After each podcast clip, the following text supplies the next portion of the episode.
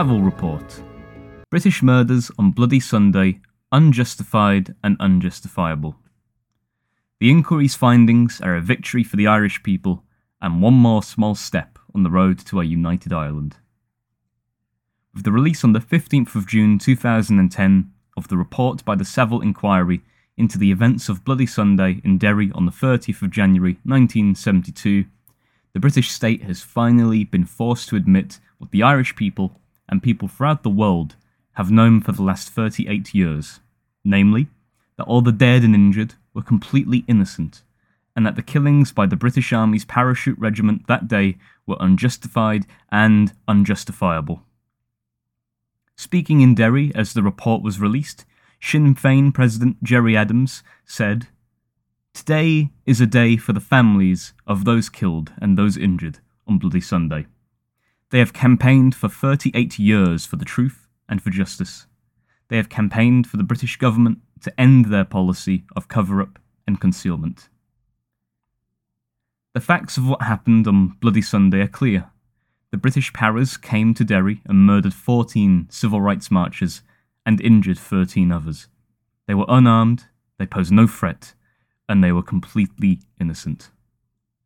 Today, Savile has put the lies of Widgery, a whitewash inquiry into the events ordered by the British government in their immediate aftermath, into the dustbin of history, and with it the cover up which was authorised at the highest levels within the British establishment and lasted for almost four decades. The Communist Party of Great Britain, Marxist Leninist, which upholds the right of the Irish people to self determination and stands for an end to partition and unification of Ireland, joins with the families who lost their loved ones on that fateful day, with the working class people of Derry and with their Republican leadership in celebrating the momentous victory they have scored.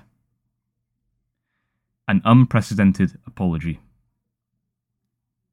It is unprecedented for a British Prime Minister to have to stand up in the House of Commons and engage in a humiliating act of contrition for the bloody crimes of imperialism's armed forces. We do not doubt that the words stuck in Cameron's throat, but they brought joy to our hearts and to those of class conscious British workers. Writing in The Guardian, Comrade Gerry Adams poignantly described the atmosphere as the report was released. Representatives of all the families spoke. One by one, they declared their relative, their brother, their father, their uncle, innocent. Their remarks were interrupted by loud applause. People cried and cheered. Clenched fists stabbed the air. Not the clenched fists of young radicals. These were elderly Derry grannies and granddads, elderly widows, middle aged siblings. The title of Adams' article was a direct response to Prime Minister Cameron's feeble attempt at face saving, claiming that Bloody Sunday is not the defining story of the service the British Army gave in Northern Ireland. All this is part of an attempt by the British state to cut its losses. Forced to admit blame, at the same time, it would have us believe that this was but one unfortunate incident. The responsibility of one regiment, and of one conveniently dead commanding officer. In other words, the British state is continuing to lie through its teeth. As Tony Doherty, whose father was one of those murdered on Bloody Sunday, told the 15th of June crowd in Derry, the Parachute Regiment are the frontline assassins for Britain's political and military elite. Serving to underline the point, relatives of the Ballymurphy 11 joined the Bloody Sunday relatives at the head of the march.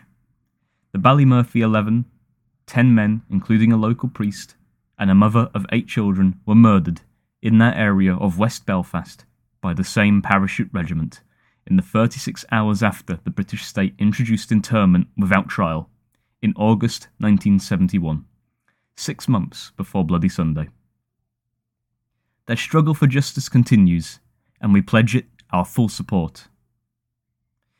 Likewise, the Sinn Féin deputy, speaking in the Irish Parliament, called on the Irish government to press the British government to comply with the unanimous all party motion adopted by the Irish Parliament nearly two years ago, which called on the British government to release to an international investigation all facts it possesses on the Dublin and Monaghan bombings of the 17th of May 1974.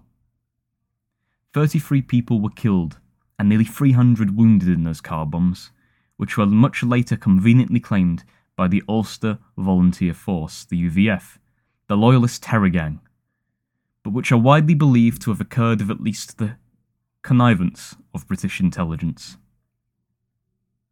Comrade Ó Caoláin went on to rightly state the final act of justice will be when every remaining soldier of the British Army is at last withdrawn from the six counties.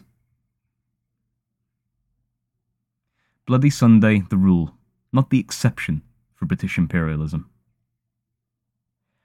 Far from being the exception that Cameron implied, Bloody Sunday is not merely the defining story of the British Army in Ireland, but also its defining story throughout the world, be it of the uh, Amritsar massacre in 1919, for which Shahid Udham Singh finally took vengeance in 1940, or in countless places in the post World War II period alone, from Korea, Cyprus, Malaya, where British soldiers posed grinning for photos, holding the severed heads of captured suspected guerrillas.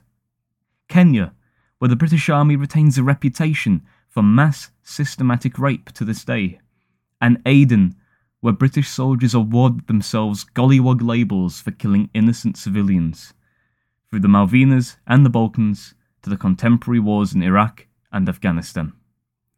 We should entertain no illusions that the Savile Report somehow represents the British state turning over a new leaf. Just this month, former Labour, former Labour Defence Minister Adam Ingram was forced to admit that he misled Parliament, generally considered a far more heinous offence than butchering oppressed people, over the hooding and treat- inhumane treatment of Iraqi detainees. This emerged from the inquiry into the death of Iraqi hotel receptionist Baha Musa, who was tortured and beaten to death by the British Army in Basra in September 2003. Documents disclosed by the inquiry set up into his death show that Ingram was copied on a memo revealing that Baha Musa was hooded for a total of nearly 24 hours during 36 hours in British military custody before he died. Nine months later, Ingram claimed that hooding was only used while detainees were being transported for security reasons. A report in the Morning Star noted the former minister also told the inquiry that he was not aware of the three decade old prohibitions on the hooding of prisoners until 2004.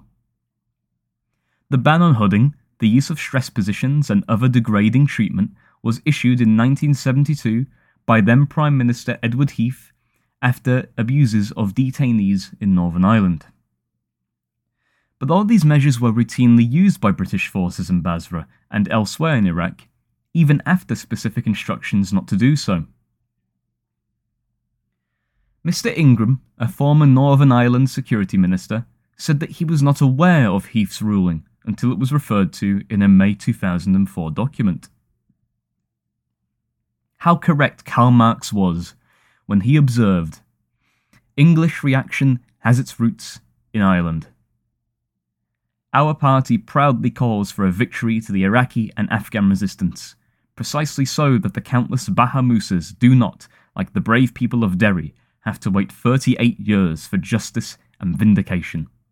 What the British state has reluctantly conceded after nearly four decades was always as clear as daylight. As the Communist Party of China wrote at the time, why don't you show any respect for the just wishes of the Northern Irish people to have their democratic rights?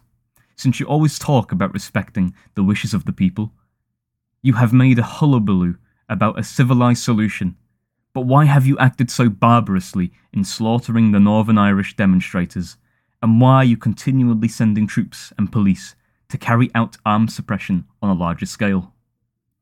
The bloody suppression of the Northern Irish people by the British government once again reveals its so called civilization. The liberation struggle continues.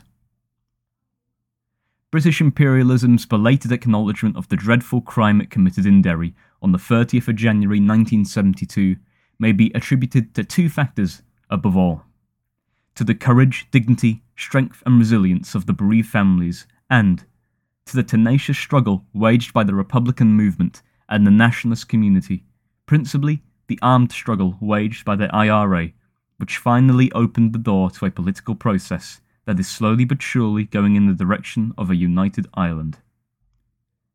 British imperialism, like all reactionary forces, despises the weak and fears the strong.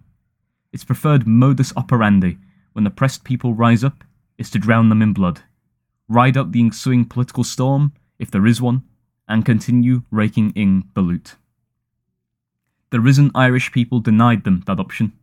As an ITN journalist observed, the IRA made the British Army pay a high price for Bloody Sunday in its ensuing years, with more than 600 soldiers dead and many more wounded. The victory of the Bloody Sunday relatives comes at a difficult time for British imperialism, with, as we have noted above, imperialist wars being fought in Iraq and especially at the present time Afghanistan, as well as with savage economic crisis raising the spectre of possible unrest at home. With the mawkish welcome afforded the steady stream of coffins as they pass through the town of Wootton Bassett military parades in such working class towns as Barking, and the attempts to criminalise militant protests by sections of the Muslim community to such displays. We need to hammer home the point that participation in an imperialist war does not make you a hero, it makes you a criminal. The real heroes are those like the Bloody Sunday families, the Afghan resistance, military families against the war, and soldiers like Joe Glenton, who would rather serve time than fight in an unjust war. In saluting and paying tribute to the Bloody Sunday families, the people of Derry and the Republican movement, and to the risen Irish people on their significant victory, the CPGB-ML commits itself to paying, playing its part in the ongoing struggle to realise a free, sovereign, and united Ireland, and to see the day when British troops are no longer able to rampage in Ireland, Iraq, Afghanistan, or any other country. In the words of Bobby Sands, our revenge will be the laughter of our children.